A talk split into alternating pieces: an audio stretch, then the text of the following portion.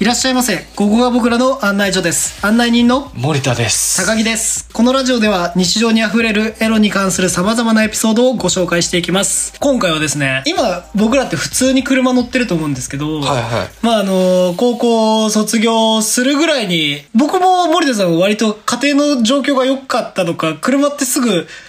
手に入ったじゃないですか。か。はい借りれた。借りれたし、僕はお姉ちゃんがいらなくなったよっていう、あの、パパからもらったお姉ちゃんのものをお姉ちゃんからもらうっていう行為があって、あそうだねはい、もう大学入ったぐらいにはもう車持ってたんで、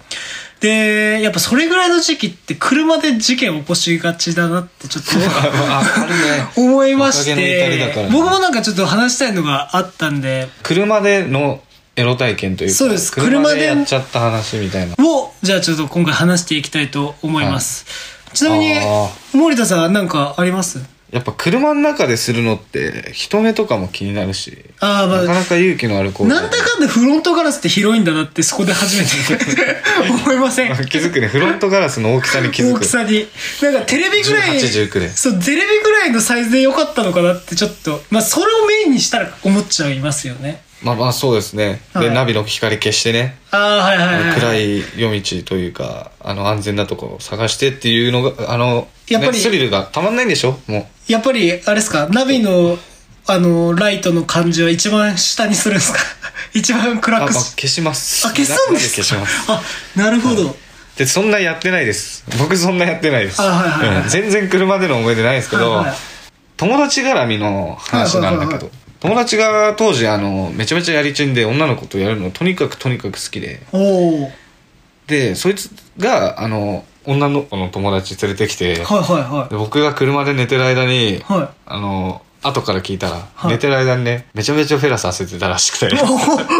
あ はあはあはあはあ あの知らぬ間に 3P に参加してるっていうなるほど、なるほど。寝てる役で ね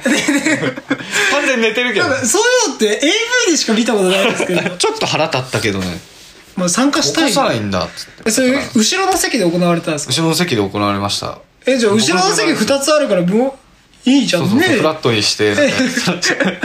フラットを使いこなしてたらしいあのボロボロのステップワゴンの時になるほど。はいフラット機能だけはね卓越してたから他の車と比べ物なん確かでにもうびっちりフラットができる車だったからなるほど。はホいンダステップワゴンもう20年式とかかなり古いやつはいはいはいはい。まあそんな思い出ぐらいかな。え、逆に高木さんは車って結構やるのいや結構スマートに見えるから、高木さんは。いや、そんなことないですよ。あのー、当時やっぱお金もないですし、その時乗ってたお姉ちゃんからもらった車なんで、モコって、あ、モコじゃない、あのー、ムーブか。その昔のムーブのすごいところが、後ろ全部倒せるっていうシステムがついてたんですよ。前の座座席は全く適してないんですよ。全く適してないんですけど、後ろが全倒しできるっていうのが、ムーブを手に入れて半年後。半年後。半年後のことなんですけど、僕はもうムーブ、あ、これ倒せんだ。えって思った瞬間に、ビッチに電話してましたね。 1年今日。あ、お金ないしっていうのもあるのか。そう、お金はない。宿をそうですね。今となっては、なんかその、まあそういう雰囲気になったら、ホテル行こうよ、みたいな感じでスマートに行けますけど、うただ昔の、その、僕、お金もなかったですし、歌い文句としては、ドライブ行こうよが鉄板だったんですよ、その時は。はいはいドライブ行こうよ。で、その、カーとかではなくて、そのドライブ中にどっか夜景とかのスポットのところに行って、ちょっとチューしたりなんかイチャイチャして、んちょっとムラムラ度が高まってから、ちょっと車乗って、ホテル行かないみたいなうんのが鉄板ネタだだったんですけど、はいその倒せることに気づいてからの僕は違いま した。ん。宿を手に入れたんだと。おっとこれは何っていう 感じ。何じゃない逆に何だよね。お姉ちゃん言ってよ最初から言って、お姉おちゃんや姉ちゃん使ってたな。 いや、お姉ちゃん使ってたのかなわかんないですけど。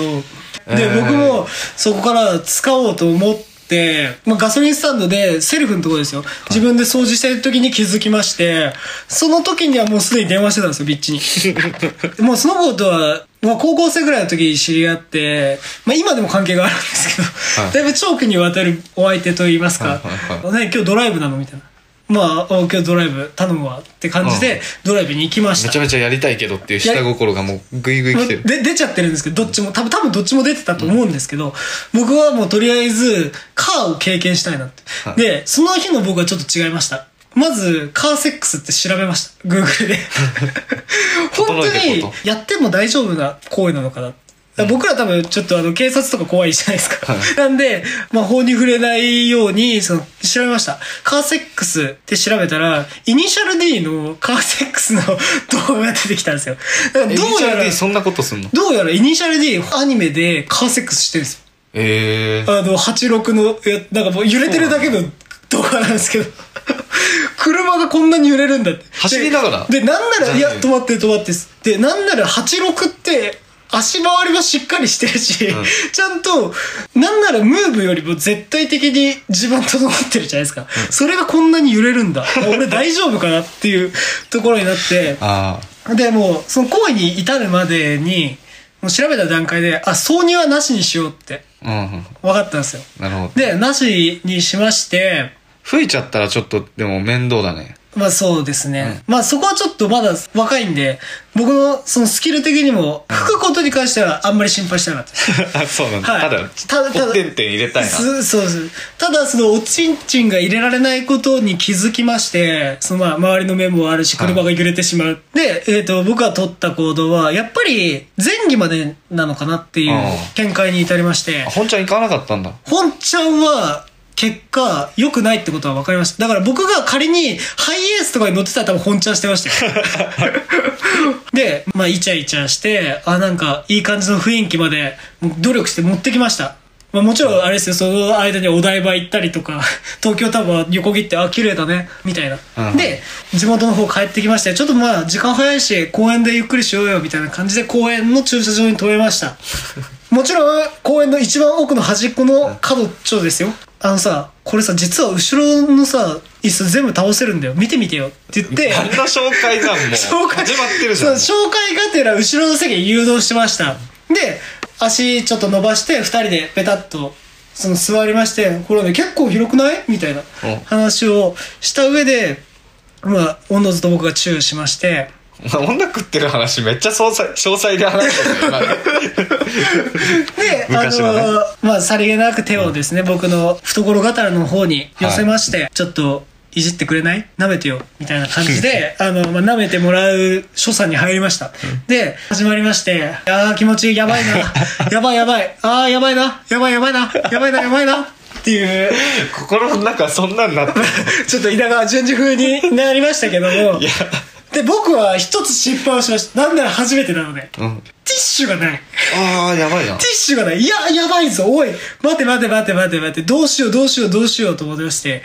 で、やばい、ちょっと行きそうなんだけど。でもその子は、口に含みたくない人なんですよ。それを僕は何回か経験があるので、知ってたわけで、やばい、どうしよう、この人、絶対口では出せないなっていうのが分かりまして、でどうしよう、やばい、行きそうなんだけどって言ったら、その子は思いっきりパッて聞いたんですよ、顔を。